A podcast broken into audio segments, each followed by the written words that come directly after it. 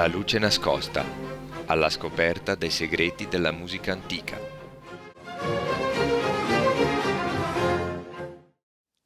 Un ben ritrovato ai nostri radioascoltatori dal vostro Tony Spinetta della Chiave. Se non siete riusciti ad ascoltare la puntata della settimana scorsa, andate subito sul sito di Radio Gwendolyn alla sezione podcast per scaricarla.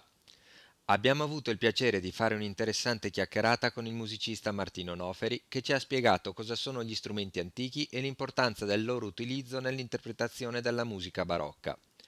Abbiamo anche avuto modo di accennare a scelte stilistiche attuali e del passato ed è proprio questo l'argomento che approfondiremo oggi parlando anche delle fonti storiche e delle edizioni moderne.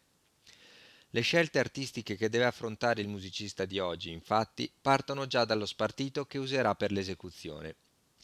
Fino al tardo Ottocento e anche in seguito, nell'edizione degli spartiti di musica antica venivano riportati in caratteri a stampa i manoscritti opera dei compositori originali.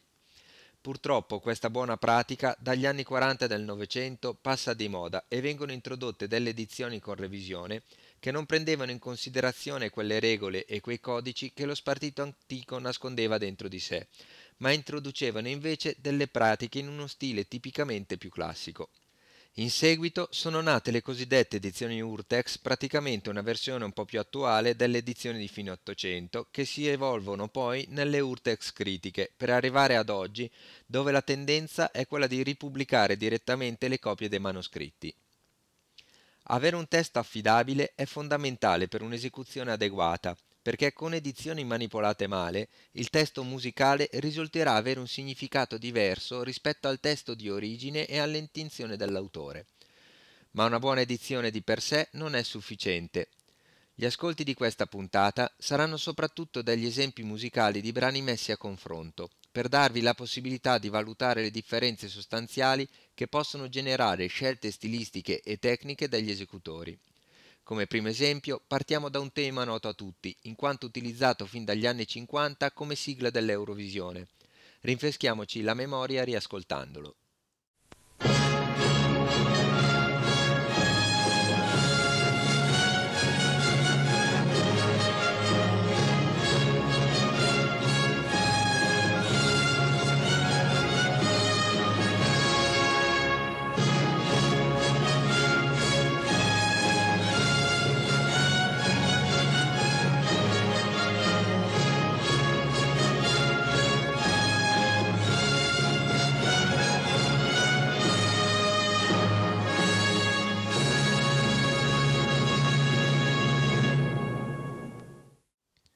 Questo tema molto noto è tratto dal preludio al Te Deum di Marc-Antoine Charpentier, un autore francese vissuto tra la metà del Seicento e l'inizio del Settecento e considerato uno dei massimi esponenti della musica sacra francese del suo periodo. Ascoltiamo lo stesso brano per intero in una interpretazione filologicamente più accurata.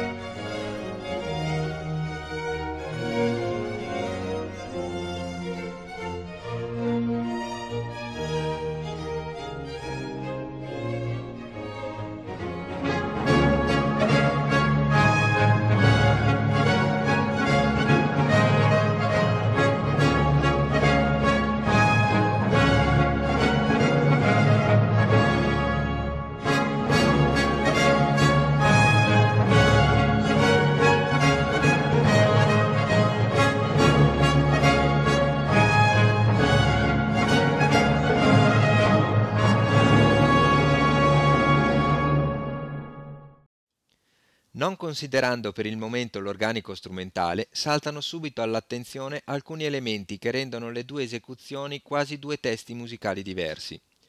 Innanzitutto notate il tempo, che nella seconda esecuzione è molto più sostenuto, ma le caratteristiche più evidenti sono gli accenti e la durata delle note. Nel primo esempio gli accenti sono quasi inesistenti e la durata delle note è sempre uguale.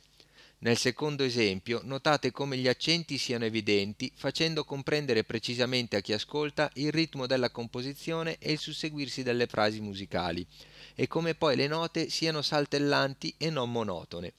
Questa è una caratteristica tipica della musica barocca francese, che non veniva specificata con una scrittura particolare nello spartito, ma che essendo una consuetudine tutti i musicisti utilizzavano. Ne parleremo in una puntata dedicata a questo stile. Inoltre sono da notare trilli e abbellimenti che nel primo ascolto erano completamente assenti. Tutto ciò rende l'ascolto di questo brano più scorrevole e leggero, pur non abbandonando la maestosità e la regalità che l'autore voleva esprimere, senza però essere pesante. Ascoltiamo un altro tema molto noto perché utilizzato ampiamente in campo pubblicitario e lo confrontiamo in tre esecuzioni diverse, prendendo qui in considerazione anche le scelte sull'organico e gli strumenti utilizzati. Il brano che ascolteremo è tratto dalle quattro stagioni di Vivaldi ed è il presto dell'estate.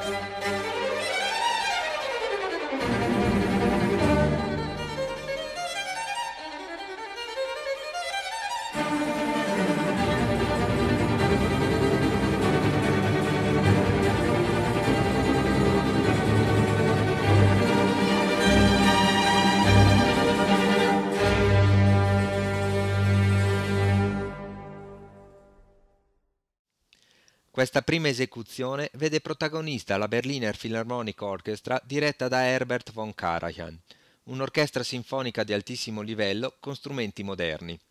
La registrazione risale agli anni 70, un'epoca in cui la musica antica già veniva studiata, anche se la ricerca non aveva raggiunto i livelli attuali ed era resa complicata soprattutto per la difficoltà nel reperimento delle fonti originali. All'epoca, accanto a coloro che iniziavano a fare scelte di tipo filologico, esisteva anche un'offerta più classica e pensiamo che questo sia un esempio perfettamente calzante. Probabilmente si tratta di una versione che già avete ascoltato e a cui il vostro orecchio è abituato. ma sentiamo sempre la Berliner Orchestra come oggi ci propone lo stesso brano.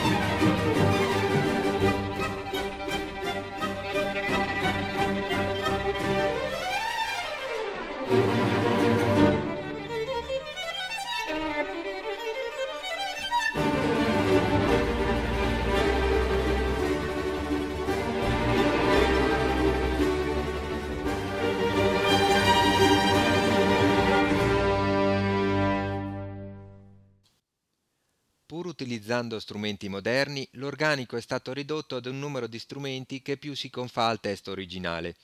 Notate come il tempo sia più sostenuto e come gli accenti siano messi in evidenza per dare ritmo e senso al testo musicale. Se nel primo ascolto avete notato come ad ogni nota venga data la stessa importanza, qui cominciamo a sentire che ci sono note più importanti di altre. L'ascolto ne risulta certamente alleggerito e cominciamo a capire le intenzioni dell'autore, anche grazie a delle dinamiche non più classiche e scontate, ma più funzionali al messaggio del testo. Ascoltiamo l'ultima versione tutta italiana che vi proponiamo per questo brano, quella di Accademia Bizantina diretta da Ottavio D'Antone.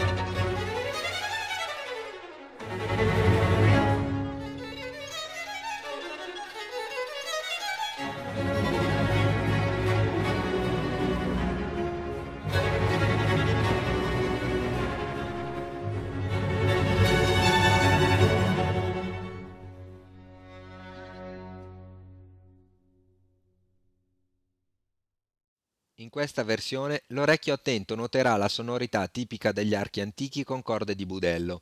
Ma una cosa che è evidente a tutti e che fa la grande differenza anche con l'esecuzione precedente sono le dinamiche volutamente esagerate fin dalle prime note. Questo brano deve descrivere l'arrivo di un temporale che segna la fine dell'estate e in questo ascolto riusciamo a distinguere tuoni e lampi, possiamo quasi sentire il vento che sferza violento sul viso e se chiudiamo gli occhi vediamo nuvoloni neri e minacciosi che si gonfiano avvicinandosi sempre di più a noi. È questo che Vivaldi voleva suscitare in chi ascolta, oggi come allora, questo brano, ed è questo che il musicista moderno deve ricordarsi quando si appresta ad eseguirlo.